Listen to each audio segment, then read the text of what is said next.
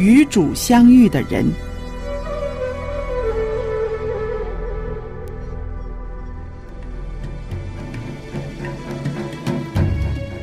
亚当、亚当、以诺、以诺、挪亚、挪亚、亚伯拉罕、亚伯拉罕、以撒、撒、雅各、雅各、约瑟、摩西、摩西、亚伦、约书亚、约书亚、底波拉、狄波拉、基甸、殿、参孙、参孙、撒母耳、撒母耳、罗德、罗德、约拿丹、约拿丹、大卫、所罗门、所罗门、西加、西西加、约西亚、以利亚、以利亚以撒、哈拿、以斯帖、拿俄米、拿俄米、路德、拉合、利百加、保罗、彼得、雅各、约翰、玛利亚、雅鲁、马丁路德、约翰胡斯、约翰卫斯理。他们因着信制服了敌国，行了公义，得了应许，堵了狮子的口，灭了烈火的猛士，脱了刀剑的锋刃，软弱变为刚强，征战显出勇敢，打退外邦的全军。他们都是与主相遇的人，是上帝让他们的生命有所改变。下一个是你吗？祝福你与主相遇。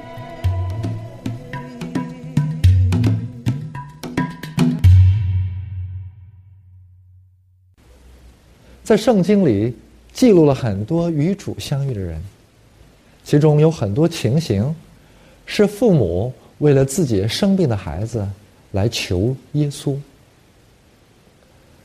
那么情形不同，孩子的疾病也不同，但是结果却是一样，那就是当他们遇到耶稣，孩子的病不但好了，而且来求耶稣的父母被这个耶稣所行的大能感动。而成了耶稣的追随者。今天在我们的教会里，我想也有很多这样的人。起初来教会的目的，可能不在自己，而是在那个自己生病的、求医医不得的孩子的病上。所以，真是啊，为子医病心切。你来到教会里。求问上帝，心中暗暗这样的祷告说：“上帝啊，如果你能让我的孩子病好了，那我就肯定会信你。当孩子的病靠着上帝的大能医好了，所以你也成了信奉上帝的人。也就是说，我们的信仰是建立在当我们经历了上帝的大能的时候。如果我们的信仰，不是建立在上帝的能力上，不是我们亲身用生命经历了上帝的大能的话，我们的信仰还是建立在我们的理性上，建立在我们的我们自己的信上。这样的信，耶稣把它比喻为是建立在撒石上的信仰。平日里风光很好，但是一有了一些波折，一有了暴风、地震，它就经不起考验。所以，今天我们也要分享一个为子求医的父母的啊故事。通过这个故事，让我们重新领略我们追随耶稣的动机，我们信仰的根基。管会堂的雅鲁，圣经记录说是为自己十二岁的患病的女儿来求医，结果雅鲁成了追随耶稣的人。圣经也记录了迦南妇人，就是那个叙家妇人，为自己的儿子来求耶稣，结果他也成了追随耶稣的人。今天马太福音十七章记录的这个人，圣经竟然尽管没有记录他是母亲还是父亲，但这个不重要，肯定是他的父母来为患癫痫病的儿子求医。马太福音十七章十五节是这样记录的：“说是主啊，求你怜悯我的儿子，他患的病好苦，患癫痫病害的患的好苦，是吧？屡次跌在火里，屡次跌在水里，几经几近丧命。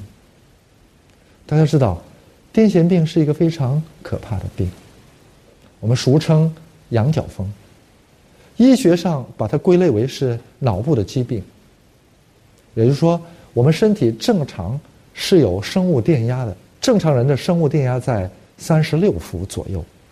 当我们生命能力低下的时候，我们生物电压大概在二十四伏左右。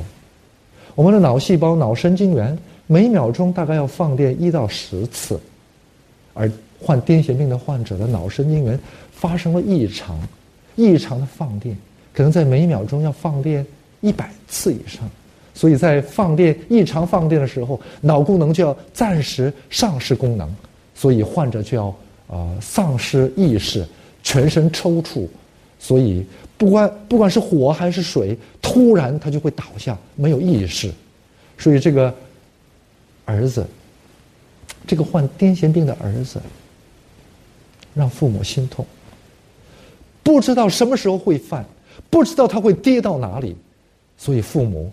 更是揪心，所以家里的正常生活都被打乱，时刻要盯着这个儿子，看顾着这个儿子，所以到处求医问药，但是未果。当他们听说耶稣基督可以让死人复活，让麻风病人洁净的时候，他们带着儿子来寻找耶稣。其实，我们现代人。尽管我们的脑神经不异常放电，但是我们的思维、我们的思想却异常放电，所以我们的行为模式就跟像羊角风一样，在罪恶的水深火热当中，我们时常丧失了理性，丧失了正常的思维，往往是丧心病狂。所以，脑神经的异常放电固然可怕。但是我们丧失了灵性，我们的良心丧失殆尽以后，丧心病狂的这种巅峰，这种羊角风，才是可能最可怕。所以这种属灵的癫痫病，说不定就会让我们身败名裂、家破人亡，而不知悔改。所以这个患癫痫病的儿子的父母，为了给儿子医病。把他的儿子先带到了门徒那里，可是门徒学着耶稣的式样，要医治他，但是没有效果。所以耶稣听了父母的这些话，耶稣不无感慨的这样说：“唉，这又不信又悖逆的世代呀！现在你我在你们这里要到几时呢？”我忍耐你们要到几时呢？把他带到我这里来吧。大家看，耶稣这番，耶稣这番话是什么意思呢？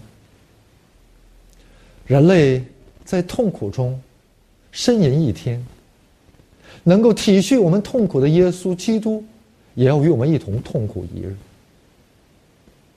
唯有解脱人的痛苦，才是耶稣从痛苦中。得以解脱之路，这是耶稣连续我们的心，是耶稣大慈大悲之心。所以慈悲一词，慈就是知心，知当现在讲，和念字相仿，念就是今心现在的心，知当现在此时此刻我的心，悲是非心，上面是非。是非的非，底下一个心。这句话用字面解释就是：此时我的心，非我心也，不是我的心。这句话怎么解释呢？就是当我的生命处于一种灵性开放、高度机敏的生命状态的时候，我能够体会人家的痛苦。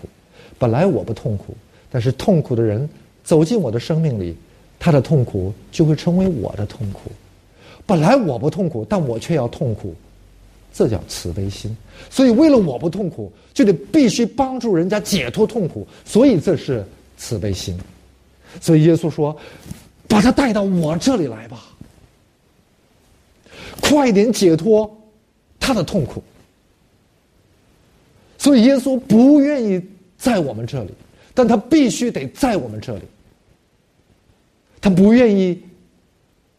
体会我们的痛苦，因为我们的痛苦是一种真正的痛苦，在最终的痛苦，耶稣真正的感到很难受。我要忍耐你们到几时呢？我要在你们这里要多久呢？这个痛苦什么时候才能摆脱呢？但是耶稣又不得不在这个痛苦里，因为因为唯有解脱了人的痛苦，耶稣才能从这个痛苦中解脱。所以耶稣心甘情愿的背负十字架，这十字架就是人类痛苦的浓缩，也是解脱人类痛苦的唯一的道路。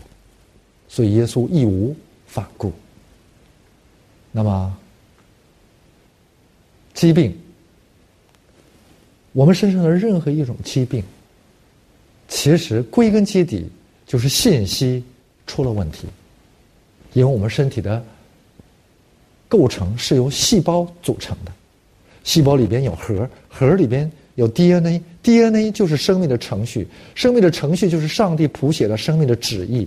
这个旨意发生了问题，能量就得不到驾驭，能量得不到驾驭，就在我们身体里横冲。直撞，这横冲直撞的能量，就势必让我们的脏腑、器官、细胞乃至我们的生命信息得到冲击，得到扭曲，结果就是各样的疾病。所以，我们很多的时候，从物质的层面、从能量的层面要控制它，用药物控制，用理疗疗法控制这个横冲直撞的能量。但是，我们要知道，控制能量的。是信息，也就是说，当我们真正的用上帝的道，因为上帝的道是不但创造了能量，而且主宰能量的最至真至美的信息，所以当上帝的信息进入我们生命里面来，这横冲直撞的能量就得以驾驭。所以，这个患癫痫病患者的这个少年的脑子里边。这个异常放电，就是能量得不到很好的驾驭的结果，所以耶稣的道信息进入他的生命里，这个横冲直撞的能量就得到了驾驭。所以马太福音十七章十八节说，耶稣斥责那鬼。大家看，他得的是病，耶稣却不是斥责那病，而是斥责那鬼，鬼就出来，孩子就痊愈了。他是怎么去理解呢？难道在他的生命当中真的就有鬼吗？什么是鬼？什么是鬼呢？我们中国人经常讲叫“疑心生暗鬼”。有个人曾经说过这样一句话，他说：“世上本无鬼，是世人在闹鬼。”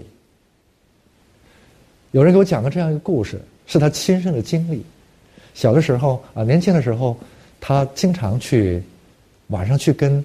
他的心上人去约会，那么晚上回来晚了呢，大门锁了，他就要翻墙回到学校里来。当时很多学生住在宿舍里，所以有一些调皮的学生就要，呃呃给他一个难堪，所以他们知道他每天从墙的哪一个角落翻进墙里来，所以就在他翻进墙迈的第一步那个地方。挖了一个很深的坑，这叫坑人呐。所以 这些同学们挖好坑以后，就扮了各种各样奇形怪状的鬼的模样，然后都埋伏了起来。果不其然，这个同学，呃，他就约约会从那个地方翻墙进来，刚落在地上迈出第一步的时候，他就轰隆一下就掉进了那个被同学们事先埋好的那个坑里面。就在他惊魂落魄的时候。这些扮成鬼的同学们就出来说：“你今天我们要把你吃掉。”这样来吓唬他。其实这是个恶作剧，叫扮鬼呀。可是这个人他说：“我天生就胆儿大。”所以他说：“他说你们这些人装什么鬼？是吧？世上哪有鬼？是你们在什么装鬼？”所以同学们就自找了。没趣，本来想要看到他被鬼吓的那个样子，没想到，啊，他们的伎俩没能得逞。其实这个世界上，都是人在闹鬼，人在搞鬼，是吧？疑心生暗鬼。什么是鬼呢？鬼就是在我们身体里横冲直撞、得不到驾驭的妄念。我刚才讲了，我们身上有能量，能量得不到驾驭的时候，横冲直撞带来的是我们脏器乃至细胞的破坏。而什么是鬼呢？鬼就是得不到驾驭的我们里边的念头。这个念头，这个妄念，让我们看到很多本来不存在的那些虚幻，是吧？不是你的眼睛看到，是你的念头在。构成一个虚幻的图像，在你的大脑里面，好像你在看到。所以，这个这个鬼就是在我们里面横冲直撞的得不到驾驭的妄念，在这个妄念的横冲直撞下，导致整个神经系统、整个心念思维系统的瘫痪。这种破坏的力量，我们把它归结为叫鬼。那么病。就是在我们身体里横冲直撞，得不到驾驭的能量，导致整个脏腑系统乃至我们的细胞得到破坏的那种破坏的力量。所以耶稣知道他的病是发生在他的脑细胞神经元上，但是导致他的病的那个原因却是在他里面横冲直撞的妄念，这些邪念。所以耶稣首先要匡正他的念头。也说他生命里面的信息，信息匡正了，他里面横冲直撞的这个能量就得到了驾驭，癫痫病自然就会好起来，而且是立竿见影。所以耶稣斥责那鬼，鬼就出来，也就是说那个孽邪念就被赶了出来，妄念就被驱逐出来，所以那个横冲直撞的能量就平息了。所以耶稣斥责，耶稣吩咐，斥责，耶稣斥责那破坏生命的能量和信息。耶稣吩咐，吩咐生命的能量和信息重新恢复在我们生命里面。当耶稣对狂风四起的加利利海说：“浪啊，止了吧，风啊，静了”的时候，这万物都听命于耶稣，在我们生命里。横冲直撞的能量，横冲直撞的妄念。耶稣说：“静了吧，止了吧，这一切就都安静了，生命就恢复如初。”所以看到耶稣医治这个少年赶鬼，让他的癫痫病恢复的时候，门徒就暗暗的来找耶稣说：“说您能，为什么我们就没你那个本领？”我们为什么不能赶出那鬼呢？对这样的耶稣的，耶稣对门徒的这样的提问是这样的回答，是这样回答的，是因为你们的信心小。我实在告诉你们，你们若有信心，像一粒芥菜的种，就是对这对这座山说：“你们从这里挪到那边，这座山也必挪去，并且你们没有一件不能做的事情。”我们怎么理解？这句话呢，大家看，信心，信心是什么？过去啊，猎人们为了捕获猎物，他们把一段木头前面削的尖尖的，像一个枪一样，然后用藤索把它紧紧的啊，像一个架在弩上的箭一样，把它。拴在这个藤索上，然后把它把藤索撑开，也就是说蓄积巨大的能量以后，把这个能量拴在一个气上。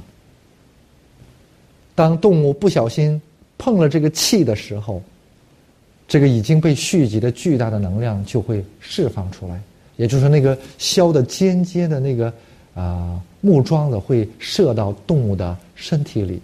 这样猎人就会捕获猎物，所以我们把它这个装置称之为“机”，那个拴住能量的那个机那个装置，我们把它称之为“气”，所以我们叫气机。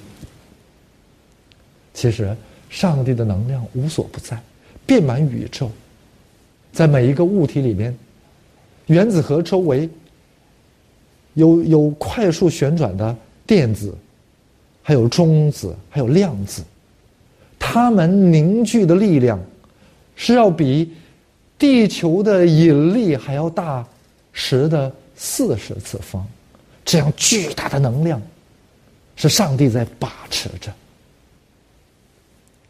那么，上帝的能量遍满宇宙，我们怎么去调用上帝的能量呢？我们用什么去调用上帝的能量呢？我再给大家举个比方：如果你是个士兵，手里有一把枪，那么你要把枪里面的这个能量发射出去，你就要扣动扳机。扣动扳机的时候，你不用浑身的力量，反而浑身越放松越静止。只要你用一个手指头就能把这个能量释放出去，但重要的是，你的子弹必须得先上膛，也就是说，你必须要事先积蓄能量。上帝已经在宇宙万物里边积积蓄了能量，那么我们去怎么去调用上帝的能量呢？如果枪里的能量你是用扳机去调调动的话，那么我们用什么去调动上帝的能量呢？上帝的能量是真善美的能量，唯有他的能量能匡正一切信息和能量的偏差与扭曲。我们怎么调用呢？耶稣就告诉我们说：“至于这一类的鬼，若不祷告进食，就不能出来。”也就是说，你要用上帝的能量把这些扭曲的能量和信息匡正，你必须得祷告。开枪，你要搬动一个手。搬动扳机，也就是动一个手指头就可以。但是你要搬动上帝的能量，你必须要祷告。所以今天我要和大家分享一个重要的信息，那就是搬动上帝的能量的契机就是祷告。所以你告诉我们说，你们要不住的祷告，不住的祷告的人才能不住的与上帝的能量合一，让上帝的能量行驶在我们的生命里。那么为什么要进食呢？大家看，士兵端着枪瞄瞄准了的时候，他甚至气息都要屏住，也就是说不能动。所以所有的视线、精力都集中在目标上。耶稣为什么让我们进食祷告？当我们进食的时候，我们更能够集中精力，把目标锁定在上帝的能量上。所以。匡正这样的已经被扭曲的横冲直撞的我们生命里面的妄念、扭曲的信息、非上帝的能量、上帝的信息不能匡正，那么要动用上帝的能量，要让上帝的信息进入我们里面，非祷告不能。那么为了让祷告的功效加倍，进食。是让我们能够把生命全部集中在祷告的很好的办法。其实我们的一天的光阴当中，很多时间我们都浪费在吃喝上，吃了上一顿，我们就要想吃下一顿。所以，当我们祷告的时候，也就是说，我们要与上帝交通，动用他的能量，动用他的旨意的时候，信息的时候，我们需要全神贯注。所以耶稣说：“至于这类鬼，若不祷告进食，他们就不能出来。”所以大家要明白，我们的生命、我们的身体是身心灵三位一体的存在。如果我们身上的疾病，大家认为要赶鬼，其实那个鬼就是我们的妄念。我们身上的病。就是扭曲的能量带来的破坏。如果大家对鬼、对病有了真实的了解以后，把赶鬼驱病，对赶鬼驱病，我们就要有个正确的对待。不是这里有个病，这里有个鬼，我们靠着人的办法要把它赶出来，就像赶猪、赶动物一样把它赶出来，不是这个意思。如果病，如果鬼是黑暗的话，光明。来临，黑暗自除。我们驱病赶鬼，不是针对病和鬼，我们驱病赶鬼是要把我们的精力全部集中在上帝的能力上、上帝的真理上，也就是说，当我们用不住的祷告，就像士兵为了开动扳这个枪里的能量要扣动扳机一样，我们不停的祷告，而且全神贯注的祷告的时候，上帝的能力就像光一样临在我们这里，我们的医治是迅速的。所以我们要求上帝的能力，驱病赶鬼不是我们的能力。很多邪教为了驱病赶鬼，他们拍打患者的身体，拍的身体青一块紫一块，最后把患者都要拍死为止。这样的愚昧和野蛮，在真正明白真理的人身上是不应该发生的。所以今天。我们通过这个癫痫病患癫痫病的少年被医治，与耶稣相遇的这样的经历。如果我们身上有疾病，或者我们的孩子身上有疾病，甚至被鬼附着，那么我们就要寻找耶稣，寻找上帝的大能，让他的大能临在我的生命里面，光明来临，黑暗自除。愿上帝祝福大家。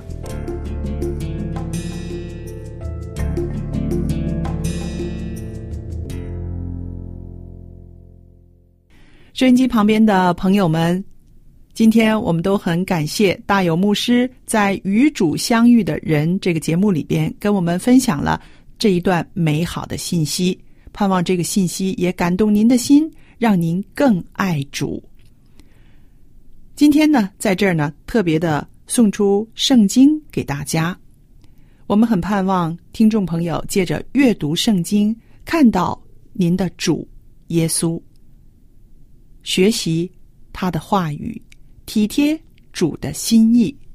主耶稣被记载在圣经里面，我们希望您阅读圣经，所以愿意呢免费的把圣经送给朋友们。